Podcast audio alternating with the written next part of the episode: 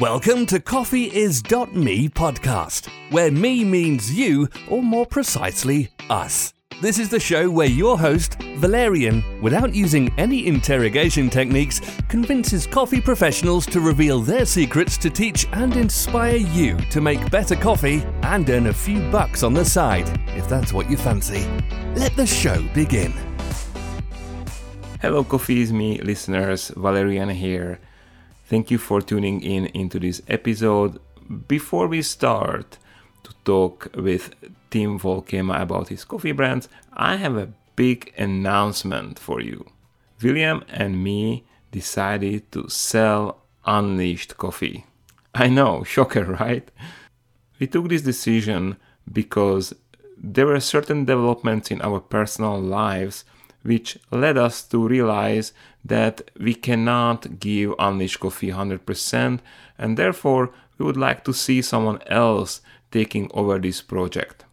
This is a big, big opportunity for everyone who is thinking to start a coffee company, just started a coffee company, or wants to util- utilize our sales channels and make, make them their own. If you are curious what were these life decisions, I'm actually going to talk about them in this podcast with Tim. If you are interested to hear more about what is included in Unleashed Coffee, I would invite you to stay with me after this podcast and I will run you down about what Unleashed Coffee is, what are we selling, and what are your opportunities. But before that, let's start the podcast with Tim Volkema from Sparrows Coffee and Schuil Coffee. Hey, coffee lovers, welcome to another episode of Coffee Is Me podcast. I'm super stoked that you tuned in again, and today, as always, I have again a special episode for you. It's a it's a it's a team of a father and a daughter and I'm actually thinking right now that we make it even a two-parter because I have so so many questions for them. Welcome, Tim and Frankie uh, Volkema. Uh, welcome in the podcast. Thank you. We're happy to be here. And you guys are representing three companies. Uh, it's uh, Schuil Coffee, Sparrow Coffee, and Frankie. Uh, you represent the Homan Coffee, right?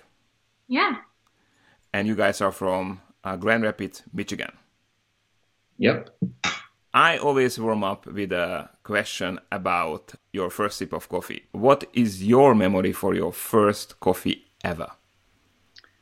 It was in college, actually, and it was a latte. So I wasn't into coffee at all, but I had a, uh, like, you know, early on in my dating life, um, somebody asked me to meet them at a coffee shop. And so I really didn't know what to order, but she ordered a latte, so I just did the same thing, and I thought it was good. I mean, it was pretty. Uh, I'm sure it wasn't wasn't a great latte. It was a long time ago, but I do remember it vividly because I just wasn't um, familiar with drinking coffee. wasn't really interested at the time. I was probably 21, uh, so uh, that's that's many years ago.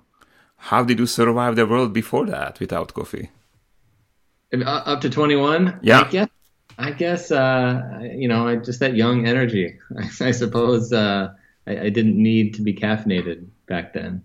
When i introduced you i mentioned like three companies. Obviously one is frankie and two are related somehow to you. What happened? I mean is isn't one company enough for you well i, I started out with Schuil Coffee. So Schuil Coffee was founded in 1981, and it was founded by Gary Schuil. He was a food importer and went to Europe a lot to find new things to bring back to the states.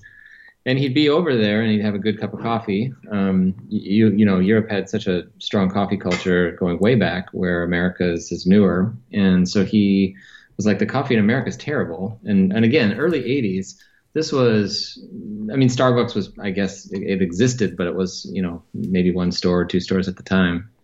So the coffee culture hadn't really been formed here yet.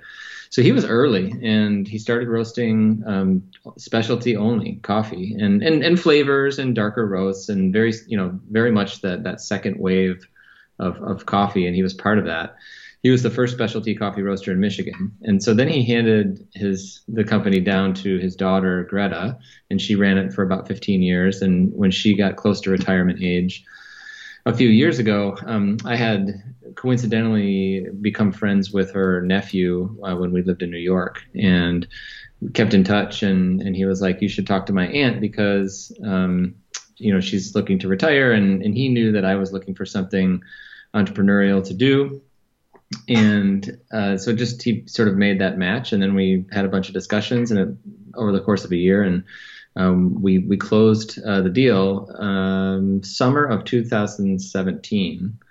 Uh, so it's been about three and a half years, and then Sparrows was later. So Sparrows was a local brand here, and and more more like kind of third wave, and they started roasting their own coffee. It was very small, and uh, but but we felt that they did serve while there's definitely overlap in, in the coffee and sort of the, the score of the coffee there's a little bit of a different audience that's attracted to each. And so it felt like a good and smart thing to do to bring that that brand. On and and so we run it out of the same facility but but we just uh, serve different audiences i guess with the two brands. Uh, that's awesome to hear. You basically cover your bases. I mean there's so many times this tension uh, that you know between dark roast and a light roast, and most of the coffee nerds you know belong to one. But you, as a coffee entrepreneur, you cover your bases with uh, with both worlds, I would say. By the way, what's your background and why did you decide to buy coffee companies and not, let's say, a pizza company or something else? Yeah, yeah, sure. So, out of undergrad, I was just a management consultant. So I learned how to do some financial stuff. I worked in mergers and acquisitions and in bankruptcy projects. And then I went to business school. I went to graduate school um, just outside Chicago at Northwestern for two years. And then I went to Kraft Foods for five years. And I worked in brand management there. So sort of a marketing, general management role. And then I started a, a restaurant, uh, like sort of an Indian version of Chipotle, with a classmate of mine from Kellogg, uh, from Northwestern, and that was out in San Francisco. So we were out there for four years, and that still exists. That's called Kasa, K A S A. My uh, former business partners own it now, but it's still still out there. And then I worked at Amazon for three years after that, and I, I ran a business there called Wag.com, which was part of a subsidiary that they purchased uh, called Quidsy. And so they had diapers.com and wag.com and soap.com. So I did that for three years. And then for family reasons, we decided to move to Michigan. So we were, we were living in different, in different places, but my wife's from here originally and so am I. And our kids were getting to the ages where we thought it would be great to have um, more access to aunts and uncles, their grandparents, just extended family. And so we moved to Michigan. Um, so that's, and that's kind of when I, uh, was looking for like what am I going to do uh, in, in Grand Rapids, and there's a lot of family-owned businesses here, and so part of you know what we were thinking about is what if we found one that was good, and just had some opportunity to um, you know grow it and and and uh, and take it, but take something healthy and just and just uh, something with a solid base and foundation and, and grow it. So, um, so looked for a while, and then um, was doing some other consulting on the side, and and ultimately found Schuil, and been really happy happy about it. Awesome. So there is no like a story where you discovered the magic coffee and you decided to go to the coffee lands and you started a company. You just very pragmatically went like, yeah, coffee is kind of cool, and that's what I'm going to do.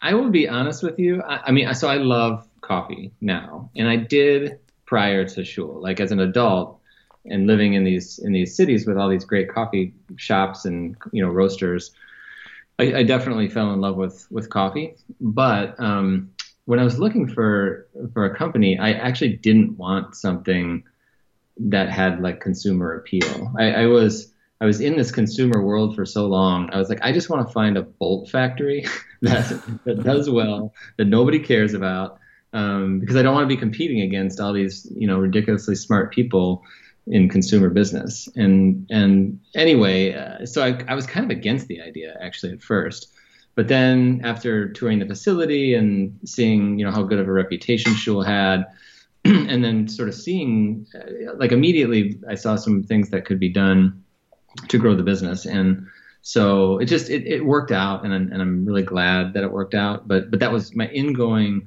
hypothesis was let's find a business that nobody cares about, not one that is beloved by a community and uh, and and has a lot of competition like coffee.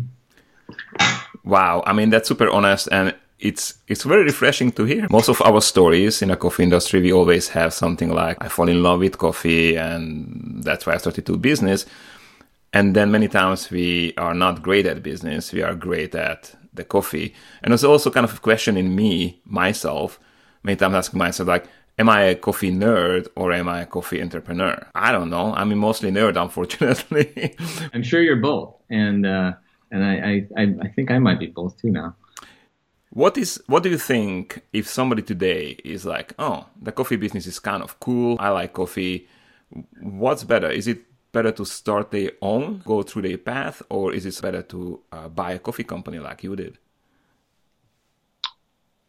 I, I think it's easier to find something that's already established. So, for example, Schuil had lots of grocery accounts. Those are difficult to get, but mm-hmm. Gary and Greta over the years just developed those relationships, cultivated those relationships.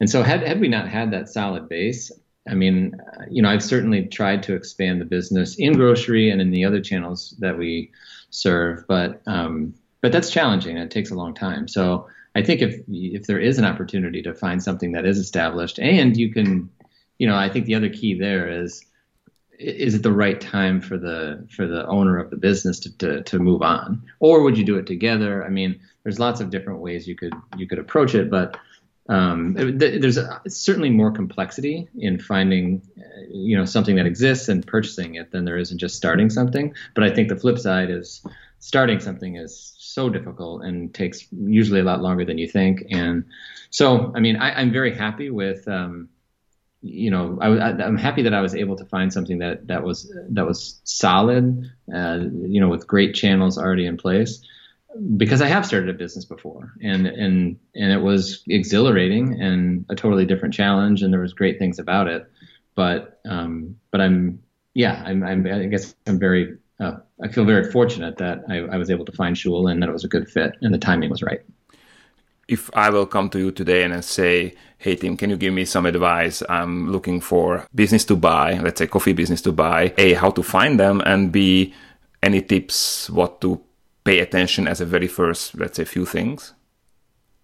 Yeah, I guess I'd back up and say, why do you want to buy a coffee business? Like, do you want to buy a business or do you want to buy a coffee business? And if you want to, you know, if, if you're really intent on, on staying in coffee or being in coffee, then um, then I think you just have to get to know roasters and start start networking to say who's who's possibly interested in in either taking on a new partner or or maybe moving on to a different opportunity and would be willing to to sell. And and that's I don't know that there's at least I'm not aware of like a marketplace where where like roasters just put themselves up for sale.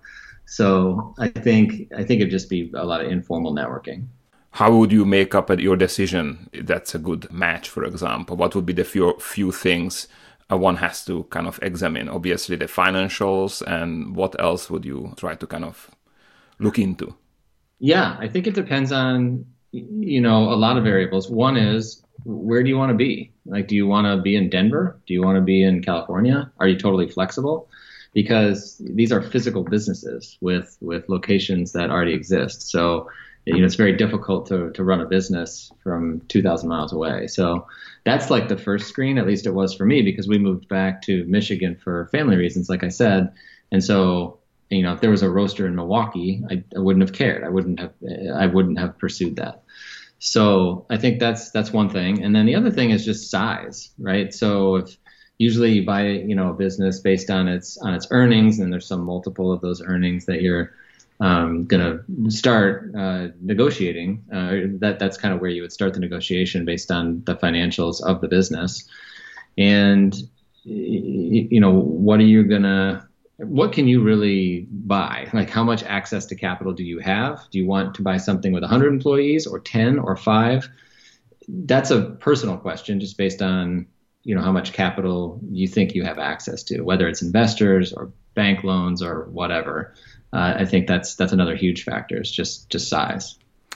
Is there any very general rule you would value a company? What what kind of numbers or what will you look into in order value a company you want to purchase? Sure. I, I, don't know how far down the rabbit hole you want to get on, on this topic, but um, but I definitely would start by thinking about a strategic buyer versus a financial buyer. And so, a financial buyer is going to be um, almost agnostic toward what the business is, and they're going to say, okay, I'm gonna let's say you know the, the business cash flows you know a hundred thousand dollars, right? So a hundred thousand dollars a year is like what the business spits out after somebody's running it, and you're paying all your people, and you're paying your rent, and you know that's its profit. Mm-hmm. They're gonna do three to five times that number. So three hundred thousand to five hundred thousand would be a reasonable number for a business that spits out a hundred thousand dollars a year in cash flow. But you know a lot of these businesses are strategic, and so it's like, well, I can get a lot of savings by combining the two companies into one, and you know, we we we only need one roasting facility maybe, and so that's that's a strategic that, that they'd be applying you know some like a strategic lens to a, a specific company, in which case you you could probably justify a higher multiple. Gotcha. Um, you mentioned that you have these two brands and they're very different. One specializing in specialty coffee, second does dark roast. You mentioned flavored coffee. When I started in 2002, I was super fascinated about flavored coffees. I never did them because I did not at that time I didn't know how to do them. But for me it was like, wow, what an interesting concept. Obviously today it's less popular I would say because we can replace many times syrups and stuff uh, when you're making coffee, basically add the syrup to the beverage rather than flavoring the coffee itself. But you guys still doing it. How does it do? And uh, are there some innovations? Is there something interesting? Basically, how is the flavored coffee space? I, I think the flavored coffee space is is interesting. I, I think when you get further down the path of specialty coffee, it's it's just not as popular. So if you know you find you find that, that that sort of goes back to the customer segmentation idea. There's there's definitely a lot of people who still drink flavored coffee, and I, and a lot of young people too. And so I think what we're finding at least is we we have a, a dedicated audience to to flavored coffee, and then we've also got a dedicated audience to non-flavored. But the interesting thing is, especially on the flavored coffee side, I don't think that's the way our, our, customers think about it. They they they might drink a non-flavored coffee and a flavored coffee, but they might not make the distinction between them as like, oh, one is clearly flavored and one is non-flavored. They they might say, well, I really like the Colombian, but I also really like the hazelnut cream, and so it's it's it's it's just interesting. But in general, um, it does it does well, and you know, especially in grocery grocery, we do a lot of bulk coffee, and grocers want a lot of choices, and you know, if you're only have eight non-flavored coffees, sometimes there's 20 bins. And so it's helpful to have some additional options there. I always like to look in spaces where nobody else is looking because that's where you can score. If you start another company which is the same, like 30 other companies in your region, well, good luck with that, right? You know, I'm I'm again kind of like, huh, interesting. I would kind of never do it because I don't have my heart in it, and I always have to have my heart in the in the product. I think that maybe there's a renaissance in this. Many specialty coffee people would say, oh, this is a horrible idea. And I can wag fingers at them too. I really believe in specialty coffee. I really love to experience the terroir of the place where the, where the, where the coffee comes from. And for that, you know, minimum uh, processing is important. And I don't know if you heard, you probably heard that these days, over fermented coffees or all these alternative fermenting processes like carbonic maceration, etc., are super True. popular. Yeah. Is it basically flavoring that coffee, taking away the terroir? In my book, yes. And I know I'm going to make angry a lot of specialty coffee lovers, but it is really taking away the honesty of the coffee. So it happens in a specialty world too. We just call it a different uh, different name, I guess. Sure, that's an interesting way to think about it. Yeah, after we made a lot of people upset, let's go to something different. I always like to talk about sales channels. As this podcast goes, I'm really looking forward to this. Which sales channels you guys use and which work for you and which don't? Sure. Yeah, when I uh, joined Schuil three and a half years ago, I, I, would say the sales channels, the distribution of them have, has changed a little bit, or the, I, I, guess I should say the composition of the sales have changed, but we're still in all the same channels. So grocery is a big one and we're in uh, you know bag form, so the 12 ounce bags, and and we're also in the bulk bins, and and that's just Schuil. So Sparrows isn't really Sparrows is starting to get into grocery, but Sparrows is is primarily uh, online and in, in its own cafe and other cafes. So, um, but Schuil has has sort of the grocery business, the the office coffee business, and and in there you'd have um, churches and hospitals and uh, other other types of uh, organizations. And then you'd ha- you, Schuil has its own store that's attached to the production facility where where we um, in Grand Rapids where we are. And then uh, there's an online business, and and Sparrows has an online business too. And then Sparrows is also on Trade, uh, which is this uh, subscription platform out of New York, and so that's that's pretty much that captures where each of the brands are. I think Schuil is is you know older and more established and and thus a lot larger than Sparrows, and so we're you know we're trying to figure out where to put our resources to try to to try to grow the most efficiently. And so you asked which channels are working and, and which aren't. I mean, they're all working, and and from a profitability standpoint, they're they're fairly similar. They're just they're just different in that like online for instance you you get all the all the money so you don't sell wholesale you sell at full price but you're paying for shipping you're you know sometimes paying you know promotions and you're paying uh, for facebook ads and so there's just a different cost structure but it's funny uh, you know as you go down the the profit and loss statements of each of the different channels they they're they're remarkably similar, at least for us, when you get to the bottom. Interesting. Do you guys sell on Amazon? We do. We do. Not a lot. Not a lot. That has been not very successful. okay, us. because I was wondering that you know, as a former Amazon contractor, is that correct? You would probably have some secrets for us how to sell on Amazon. I wish. No, it's they're very automated.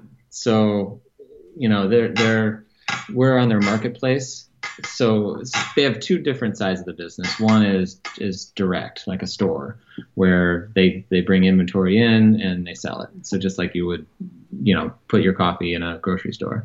The other way is that it's fulfilled by um, either them or you, but it's on their marketplace. So essentially, you set up your store on their site, and then um, we we choose to f- have them fulfill it. So we send them, you know, a bunch of product, and then people order, and then they end up sending the, the bags out for us. But there's a lot of fees um, as far as that goes, and it's it's we've we've had a little bit of a cha- challenging time getting traction on Amazon. There's just a lot of coffee, uh, and it's it's pretty competitive. So it's been okay. I mean, I'm glad we tried it, but it has not been the most successful thing we've done. Yeah, with Unleash Coffee, we have the same experience. And not only that, but there were puzzling things like we spend money on advertising, you know, because Amazon wants it. You're basically losing money then. And at some point we stopped it. Our sales were exactly the same. So we're like, what? You know, so it's like, then we just don't spend, you know, money on advertising and we sell whatever we sell. I mean, right. for us right now, Amazon is more moving a stock. Our green coffee is, that's interesting. That's, something yeah, we actually make profit on. Uh, not too much, but we move a lot. So that's much more interesting. As you said, there are some amazing companies who do great. And if you Google, well, not Google, if you search on Amazon coffee, they pop up right away. They they they know some kind of secret uh, formula how to do this, or just spend too much money. I don't know. I was hoping that you tell me. well, yeah, I think, I think there's a couple things. One is it seems like the the folks who sell a lot on Amazon have been on Amazon a long time. Mm-hmm. So they've definitely been able to build up their reviews and their audiences when it was less competitive. At least that's that's um, what I've seen in in, in on the in, in, the coffee category on Amazon. And the other thing is, like I, I'm thinking of Death Wish in particular. It's just a very specific product benefit. So they they have a lot of caffeine because they use you know robusta, right? And that has more caffeine. And so their coffee probably doesn't taste, it's not very nuanced in its flavor, I'm sure. but that doesn't matter because they're trying to sell to folks who want a lot of caffeine and so they're just this they have this like super specific product benefit and if you're looking for strong coffee or high caffeine coffee they can buy really specific keywords and do well with those so that's that's who i see doing well on amazon i'm sure there's others who are just regular coffee companies that are doing well that i don't know about but but i don't have the definitely not crack the Amazon code, that's for sure. When it, when it comes to Death Wish, it's interesting that you mentioned them. I'm not sure if they're using Robusta, honestly. Uh, I think they were claiming Arabica. I don't know. I wanted to have them on podcast. They never came back to me. Uh, try to kind of really get them because I think that's a super interesting concept. Again, they picked one, as you said, they picked one thing and the strongest coffee. And I was just curious how it works. I think they want to keep the secret for themselves. You mentioned grocery stores, and many people on uh, this podcast, we always talk about them because I have mixed experience with grocery stores. I totally agree with you. To get in is super hard. Some of the people who I interview, they have good success with grocery stores. With Unleash Coffee, we sell some and we have better month, worse month. Some grocery stores are not even worth it. I mean, the direct sales is always the best through our website, obviously, but it's, you know, we cannot move everything to our website. You mentioned that you have success with grocery stores. What are your, let's say, tips to be successful in a grocery store? It's hard for me to say how to, it's hard for me to give advice on how to build a grocery store business because, you know, Schuil was, again, around at the right time when there wasn't a lot of other higher end roasters and so they were able to build that distribution during that window, which uh, which is which is great. I mean, I, I think the way that we're trying to run our grocery business now is we have two different kinds of customers. Some customers we ship directly to, or we drop off the coffee directly, and those are often like high end specialty markets. And the other type of account we have is through our distributor accounts. So we have a handful of, of key distributors that we work with, and and those those end up being really important partners. So a lot of distributors will say, "Hey, we'll get you into a lot of new accounts," and and usually that's not the case. Usually they're they're going to stock the shelf for you. I mean, they'll, they'll sometimes pick it up from your facility, and they'll do a lot of the legwork on on on dis- distribution, but um, but you're still in charge of, of growing the business. But we've had we have a couple partners who have really done an awesome job getting us new accounts and and have basically lived up to their word in that regard. So I would say, you know, to the extent that you can talk directly with specialty markets, especially if you're selling a higher end product, which I'm guessing a lot of your listeners um, are that that's great. But then other the, the key piece is to find um, a couple of distribution partners who you really click with and who can you, know, you get behind your product and you you trust um, them to tell the story in the right way. And not that we don't come in alongside those distributors when they're pitching maybe like a a larger new account, but but finding those partners is, is really really key. We also worked with distributors, a distributor uh, singular they all, all they did was basically taking 20% for distribution mm. which we could do it ourselves in our region. I mean if they would uh, distribute to other places of united states obviously that's a that's a good value. I don't know is the 20% rate something which works also in your region? That seems really standard. Yeah oh, that's okay. ex- that's exactly how we operate. And so and we don't have any national distrib- distributors. It's not that we wouldn't necessarily but we don't and so we've got some regional distributors that we work with that are awesome, and we're really happy with them. So I know that uh, you know if you want to get national distribution, sometimes you have to work with like a KeHE or uh, some some larger distributor like that, and I and I know that that can get even more expensive than 20% because they've got fees uh, on product that doesn't sell within the right window, and and you know I've heard they've got extensive fees that can make profitability a challenge. So we haven't gone down that road, but I know others have and have found success with it.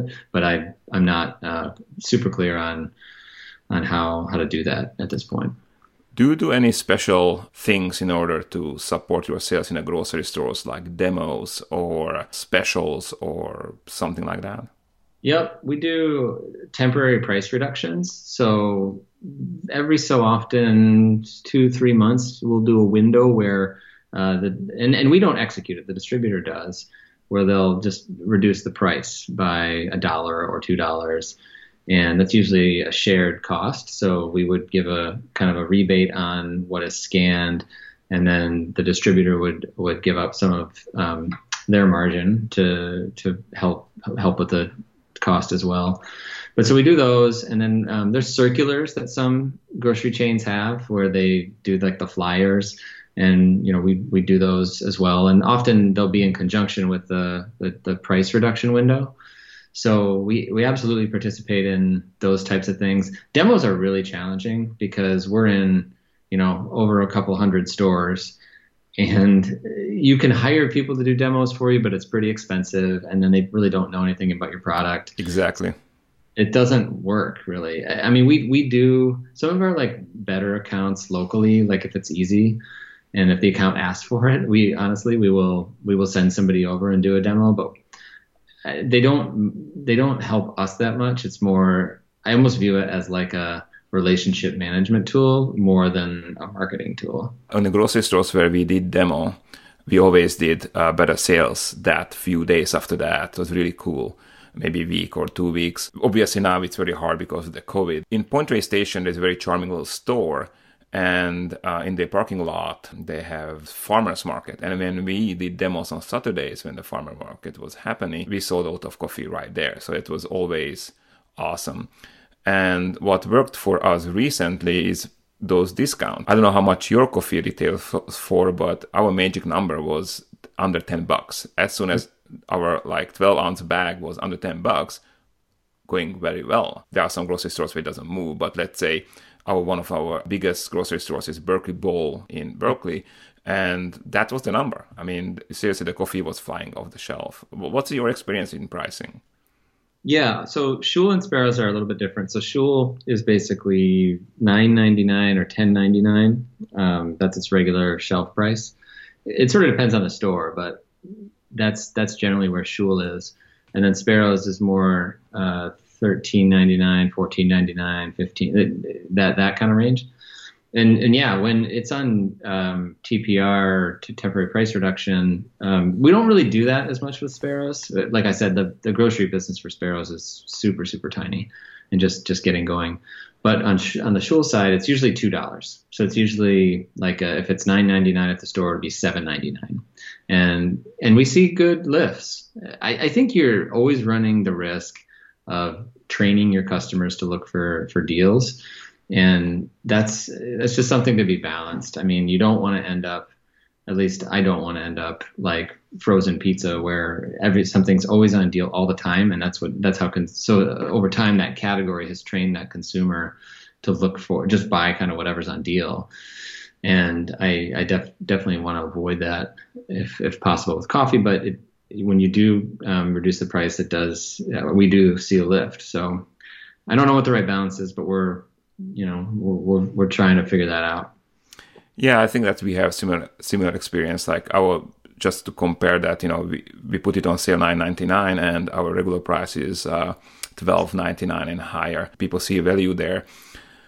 Also, I totally agree with you on discounting and with my other brand, the Slovak brand, uh, Green Plantation, where we are very specialty oriented. We go for high grade coffees, and uh, there we don't do discounts at all.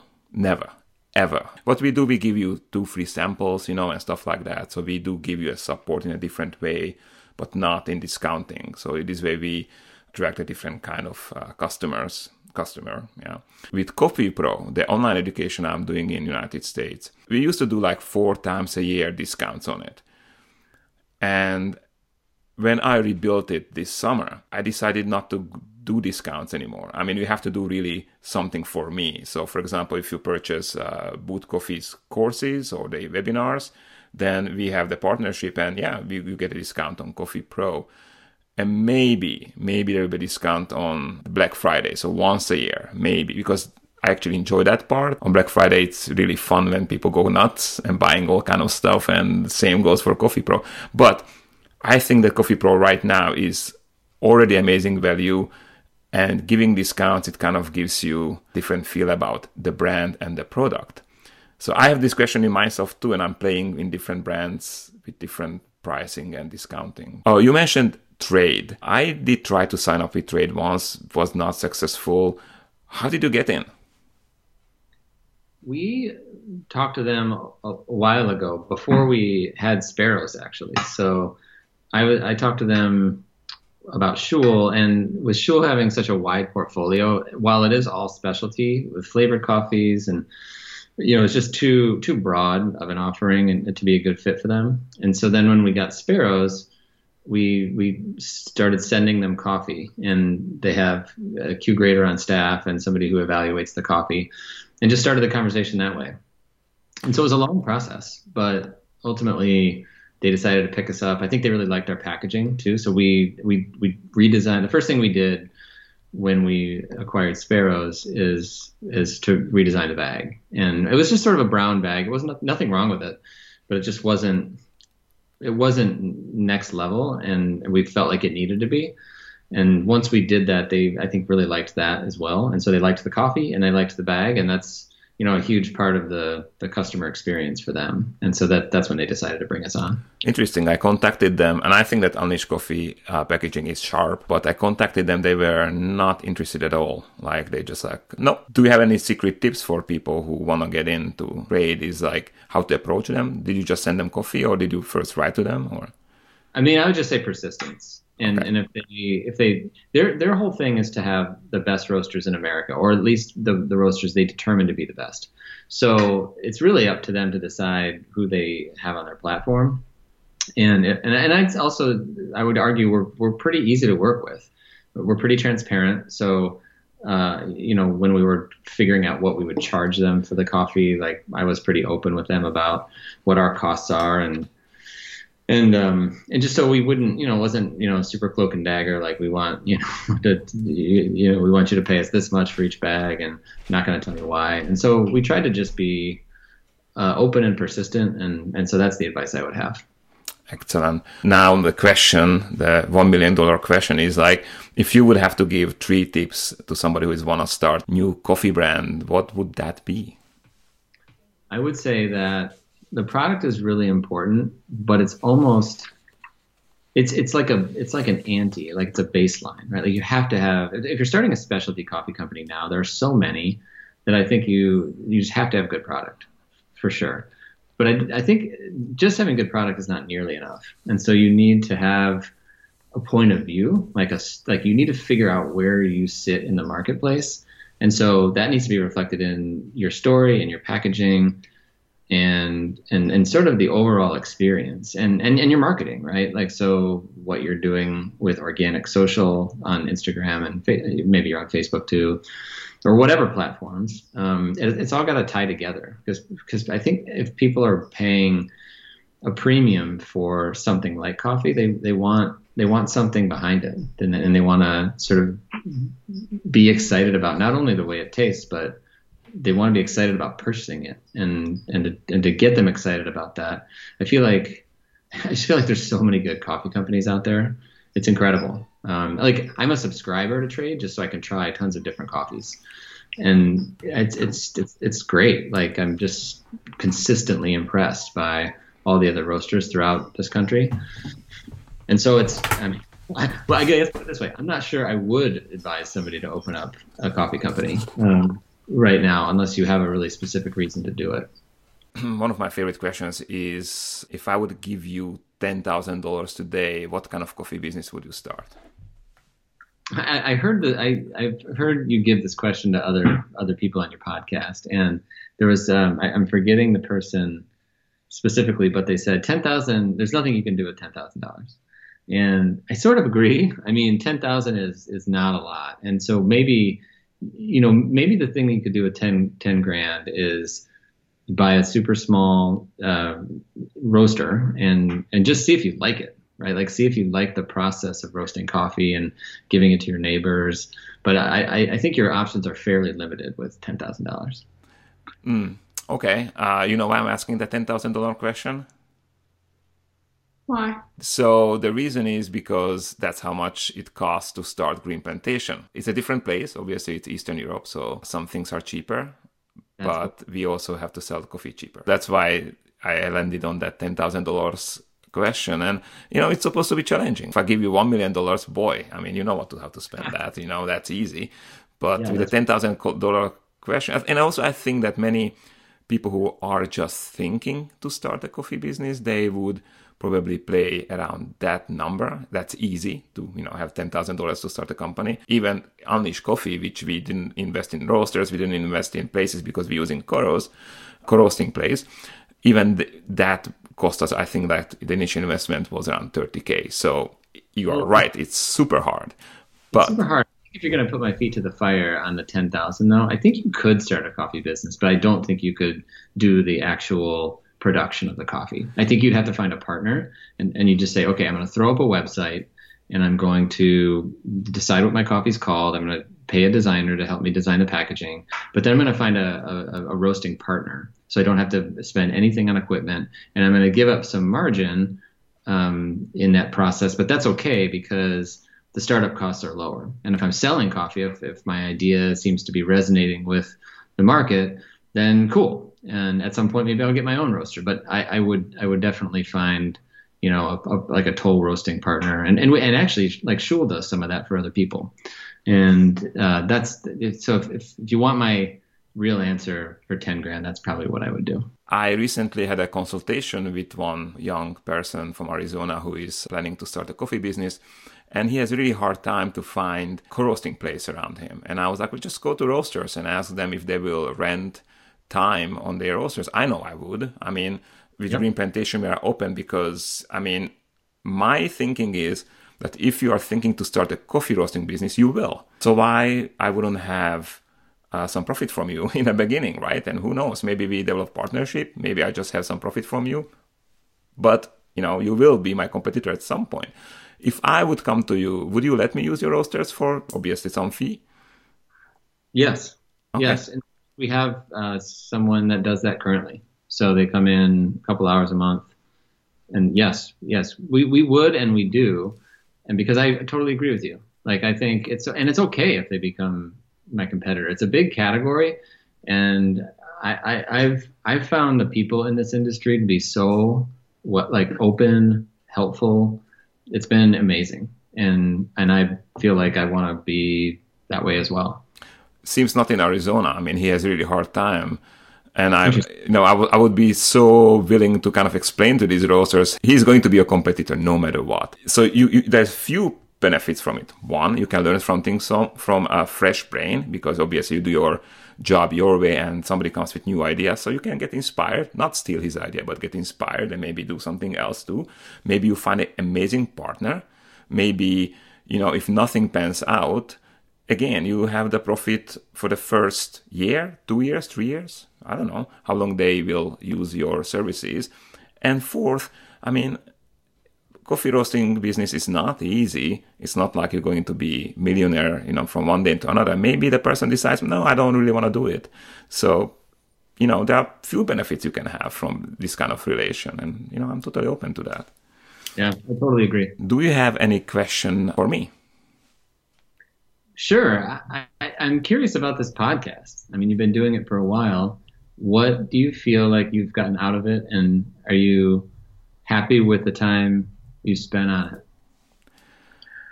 Oh boy.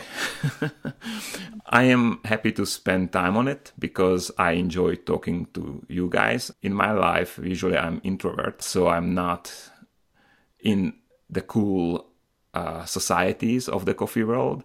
And this podcast kind of helps me to get into these worlds. You know, I can talk to you, I can talk to interesting people in the coffee industry and share wisdom which is really it's, it's amazing. Like the the ideas i got from these podcasts are just worth every second i spent on it. That said you know I, people maybe notice there are sometimes like times when i stop doing podcasts. There's no podcast for you know few months six months maybe even a year sometimes it's when i get really busy in other projects i'm in a crossroad right now i'm this year I'm making a lot of decisions like what is important in my life because I cannot do everything. It's just not possible. I'm getting older and also I can I feel that not everything I can I can give 100%, you know. Sometimes not even 30% and that's not good. So I actually in the beginning of this uh, episode, announcement about Unleashed Coffee that we are selling it. And uh, that's why I ask you so many questions about selling the coffee brand to kind of like aligns with it. And the reason is because we realized that, you know, William, my business partner, he does green coffee and he has his farm and he wants to focus on that. Plus, he has a job in the United States where they had to let 50% of people go.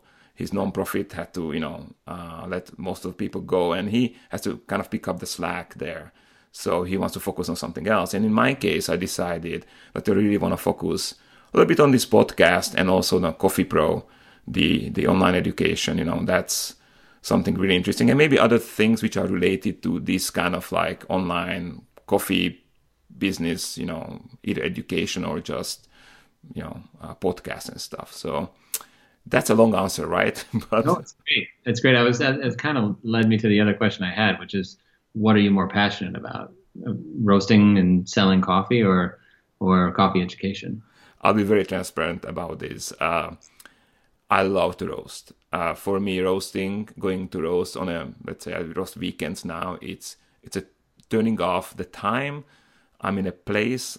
I'm myself I love the roasting experience. It's it's awesome. I'm okay with sales, but I cannot make enough uh, that I can say call it a living for my family here in the United States. In European business, it's different. I yep. guess I still have my kind of I can understand the the people in Central Europe more. I can talk to them about that coffee more than I can in the United States, and I don't know why. Why why is that? I don't know because I don't see that big difference between people. But again, United States, for me, communicating this coffee thing is much harder to create, generate sales. Uh, but, you know, again, life priorities means that I have to decide what I want to do in my life. So I guess the roasting will go and I'll stay with this uh, podcasting and writing content about coffee mostly. But sometimes, you know, there's a little devil in me that, you know, maybe a wine podcast and supporting my homelands with pro- promoting Hungarian and Slovak, Central European wines in the United States might be a good idea. But anytime that little devil talks to me, I kind of slap him that, hey man, when? When, you know? Uh, so I don't know. It's a good question. And as I, as you can see, I'm making up an answer as we as we speak because I don't know. I still have to figure this out. But I'm successful that I already decided to let Unleashed Coffee go, and I tell you, that was very hard. Yeah, I love to work with William. He's he's a very hardworking person. I like the idea of working from a coffee from the farm. We are not even like we are not losing money because all the mechanisms we put in are basically, you know, we use co-roasting facilities. Our investment was into green coffee mostly. And yet I, I decided let it go because that's something which takes a lot of my time. And I don't think it gives enough uh, benefits, I would say, compared to other things. Yeah. Yeah. Makes sense. Uh, where can people find you? So tell us where people can find you. So if you're not in Grand Rapids, Michigan, or in Michigan in general, well, if you're in the Midwest, you can find us at lots of lots of retailers like uh, Meijer, um, D and W, Family Fare, uh, Kingma's. There's there's a, a, long list, and on our website, there's we have a location uh, store locator as well. Um, and our website is schuilcoffee.com. So it's S C H U I L C O F F E E dot com. So that's Schuil, and then Sparrows uh, is it's, it's kind of a different URL. Um, it's thesparrowsgr.com. So uh, thesparrowsgr.com. I'll put all the links into the show notes. So just go to Coffee is Me website, find the podcast, and in article you'll find all the links. So it's super easy to click and go. Right, you are still with me. Well, thank you. It seems that you must be interested about the Unleashed Coffee sale. Maybe just pure curiosity, or maybe you are really interested to buy it. In any case, thank you so much. I did talk about Unleashed Coffee a lot of times in this podcast. We also have a three parter with William, my partner, where we talk about uh, the brand itself. You probably know most of our sales techniques. You probably know what sales channels work for us and which don't. But if you don't know what Unleashed Coffee is, Unleashed Coffee is a partnership between me and William Murad.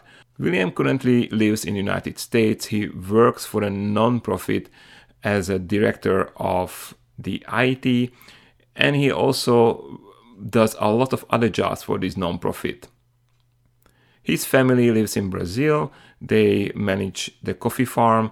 William visits the coffee farm at least twice a year and he goes for a few weeks to monitor the harvest, to uh, work with the farm, to decide about plantings, to basically work on the farm. But the main idea of the company is the coffee is directly from the farmer. We strongly feel that supporting the farmer in any form is super important. And we hope if you consider this project, you will continue the idea of working with the farmers, helping the farmer, or in some way incorporating the farmer into your future ventures. So, what is included? Well, first of all, the branding, right? We have a beautiful logo, we have an established brand. Logo was designed by a professional designer. We did not use any services of Fiverr or these uh, cheap logo making uh, services. We used a professional designer from the San Francisco Bay Area. She worked for companies like Williams Sonoma and reputable big foodie brands in our area. So she knows what she does. And I think, we think she did amazing job with our branding. You also get the branding, the name Unleashed Coffee. And since March 2020, the name Unleashed Coffee is trademarked. We did not start to use the little TM sign over our name, but you are entitled to because it is part of the package. The name is trademarked. You obviously get the .com domain, unleashedcoffee.com, which is aged. Just a very short description aged domains and aged accounts like aged Instagram account, Amazon accounts are super important for you. They help you with your search engine optimization because the search engines trust that it that domain is reputable. When it comes to social media, Instagram or Facebook or let's say when it comes to marketplaces like Amazon will trust aged domains and you will have better exposure thanks to that. You will get our packaging design, and actually you get two of them. One is our first version, which was designed by the same designer who designed our logo. As the years passed by, we decided to re-modernize it last year, and you get also the new modern uh, design for the packaging. And with that, you also get some of the packages because we are not going to use them. So you will get around two, three thousand 12 ounce packaging professionally printed. You also get other little branding things like, for example, our stamp, which we use for two pound kraft packaging, labels, and obviously the designs. You get, we have a farmer's market tent you can use uh, if you're doing demos or if you sell your coffee on farmers market. You get our media database, which will be super important if you work in coffee, you know that it's kind of hard to get great images from the farms. We got you covered. We have a lot of videos, images, drone shots, all these you can use to promote your coffee. Obviously, if you're going to continue with our Unleashed Coffee and work with William, uh, you, you can use these uh, media. When it comes to marketing, we also have email list. It's not big, but I'll tell you that we always sterilize this list. Sterilization of the lists means that you get rid of all the people on your email list who are not clicking your links, they are not opening the emails, so you only keep the people who are relevant to your brand and they create conversions, what means that actually they buy coffee from you. You get all our know how obviously from branding, where to print your packaging for very cheap. William is super vigilant when it comes to finding the best deals. You get my roast profiles and you get everything we know about our brand. You get all our social media accounts. And again, these are aged. You get our Instagram account, Facebook account, YouTube account, Google business account, and Yelp. Instagram, Facebook, YouTube, and Google business account, they do have followers or reviews, and all these are super important for your brand. Even if you don't consider buying Unleash Coffee as a gift to you, is a, I give you a tip that if you don't have Google business account, you're losing out big time.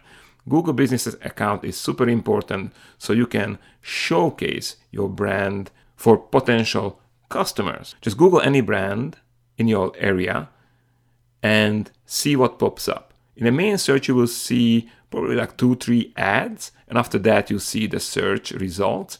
You probably will not score there. Those are already highly established SEO accounts. On the right side, you see a kind of a little square with one brand and maybe other brands as a suggestions under it.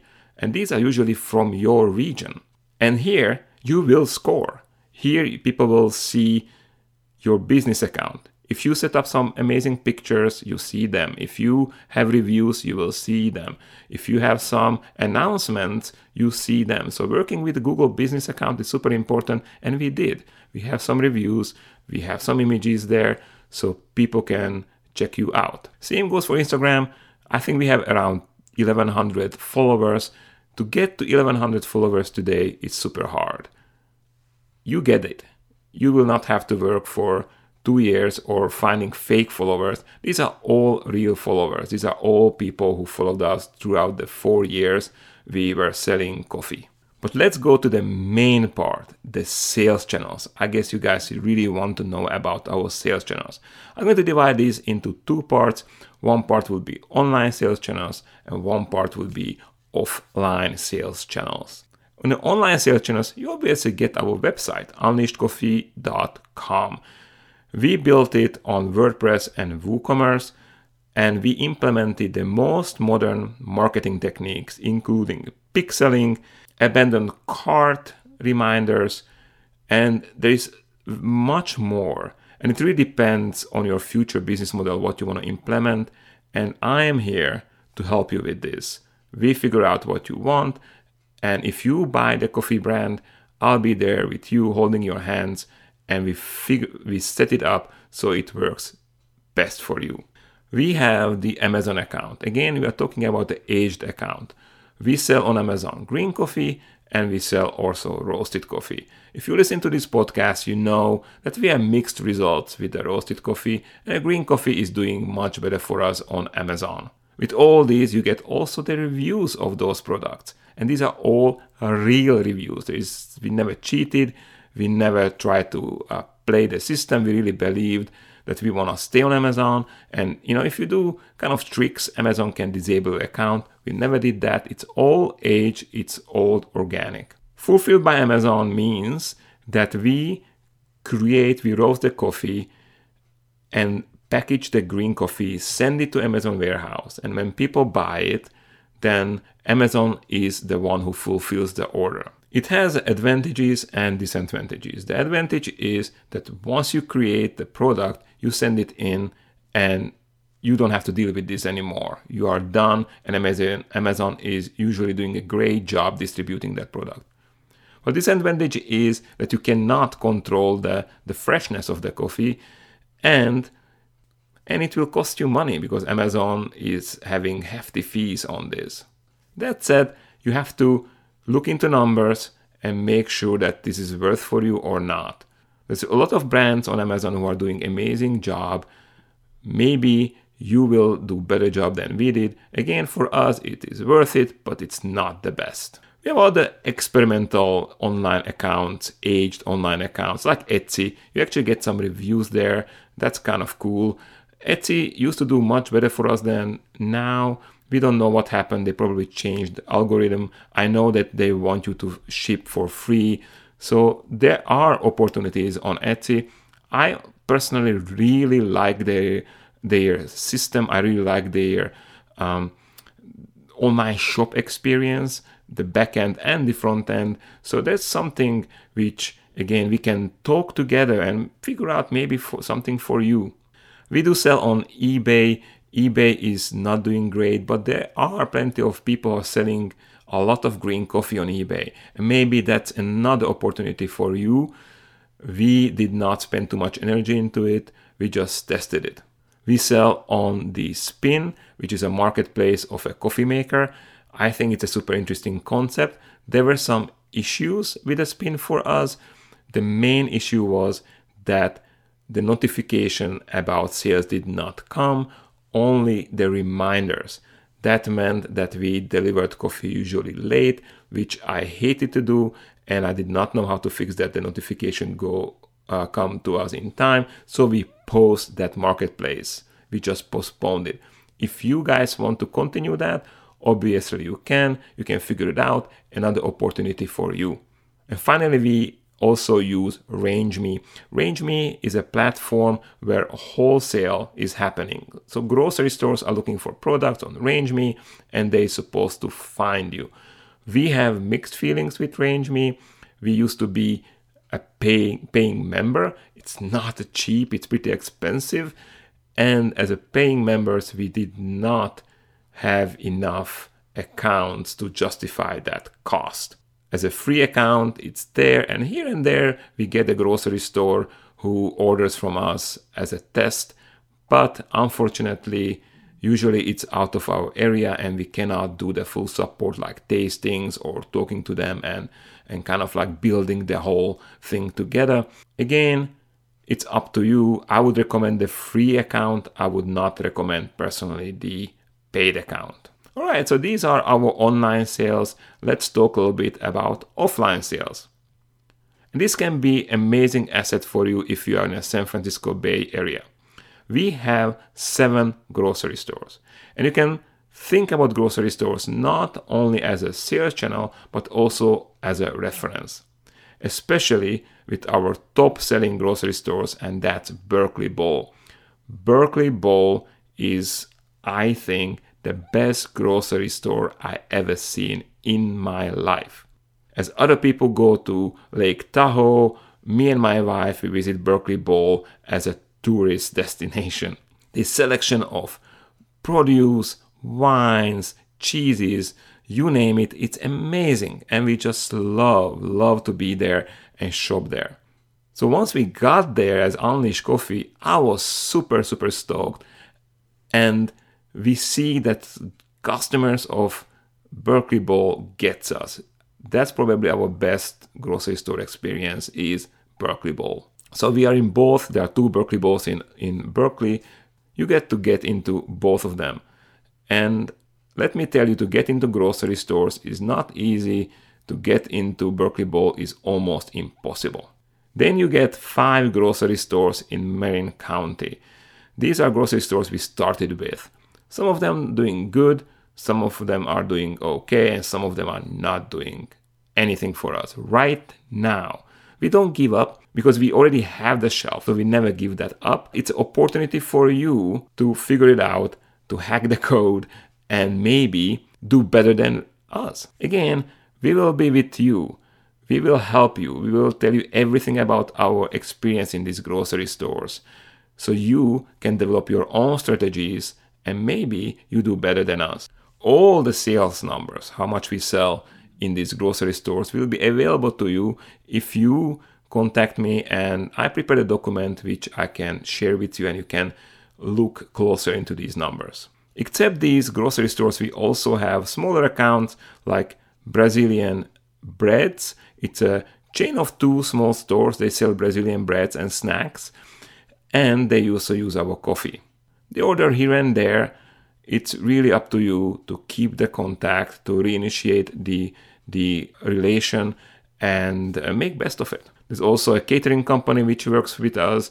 Unfortunately they did not order for a while mostly because of the covid situation. And we hope that when this situation is figured out you can reinitiate contact with them. They really love what we do and uh, we really love to work with them if you follow Unleash Coffee on the social media or uh, you know that we are providing coffee for a Pink Owl cafe in San Rafael. That's true, we do that, but that account is not part of the sale simply because we know that Pink Owl is working very hard to start their own roasting operation. Most likely, they will start it very soon through co roasting. So, we cannot promise you that that account will be yours. Today, they are ours, but I have to be 100% transparent with you that that account most likely will not, or actually 99%, it will not yours, just to be 100% transparent. Finally, we have also a growth idea for you. It's a concept we were developing for a past year, year and a half. When we developed our espresso blend, we realized that it became super popular. With this profile, I came back to my youth when I enjoyed my European espressos, which were not harsh and bitter because of the dark roast, but they were not sour and acidic because of the very light roast. I think Personally, selecting the right coffee for the espresso is the key for having it nicely balanced. And Brazilian coffees give you this opportunity. They are nutty, they are chocolatey, and you don't have to roast them dark in order to lower the acidity. Brazilian coffees are naturally low in acidity, which in filter coffee many times we mind, but in espresso, I think that's perfect. Also, most of Sun-Dry Naturals from Brazil give you a lot of crema. And I know many of you think, oh, crema is not that important, doesn't taste very good, but it's important visually. And if you are in a cafe, you're not selling only great coffee, but you're also giving a visual experience. The same goes with super automatic espresso makers. When people are at home and they press that button, there's not too much adjusting grind and everything. It just simply a coffee comes out, and if there is crema, they love it. So our espresso became very fast, very popular between people. And this gave us an idea that how about creating a vending machine or espresso machine which you know takes one button and gives you different coffee beverages. We invested in a machine which is called Jetinno. Jetinno is made in China. It has a lot of features. It's made in China, but the main components, and as a grinder, that's Ditting, Swiss. The mixing uh, elements are Italian, so it has nice components. It has different beverages from espresso to cappuccino to to macchiato to hot chocolate, you name it. Has as I mentioned, the grinder and the fresh beans hopper has three other containers. One is for sugar, one is for cocoa, and one is for milk. When we created this whole concept, we wanted to do something super special. We did not want to be another vending machine. So all the ingredients in this are clean, meaning coffee is roasted coffee, not instant roasted, freshly roasted coffee milk powder is not a milk substitute or instant something. It is a milk powder made of milk. We tested over nine brands and we settled with one which you like the most. And luckily, it's also priced very well. When it comes to hot chocolate, we tested many brands, but every time when I looked at the packaging, there was so much junk in every hot chocolate. I would not want to feed that to my kids. So we replaced it with cocoa. When you when we bought this machine, it came when we bought this machine, it was very Chinese, meaning that the recipes were pretty much junk. Those beverages were not tasting good. So in a year, what we're working on were the recipes. I personally try to match the SCA standards when it comes to espresso, cappuccino, and lattes and played a lot with these numbers, but also I wanted to create a, a palatable beverage.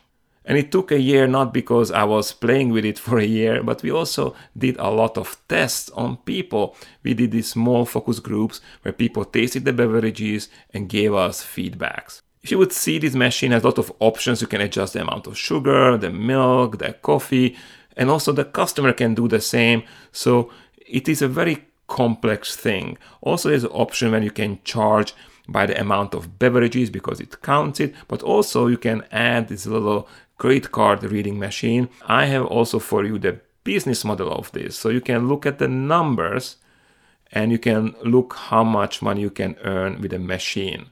And I tell you, if you can sell 50 coffees a day with this machine for around a dollar, it's very, very interesting business model. So you get all these as a cherry on the top. If you got into this point, thank you so much for listening.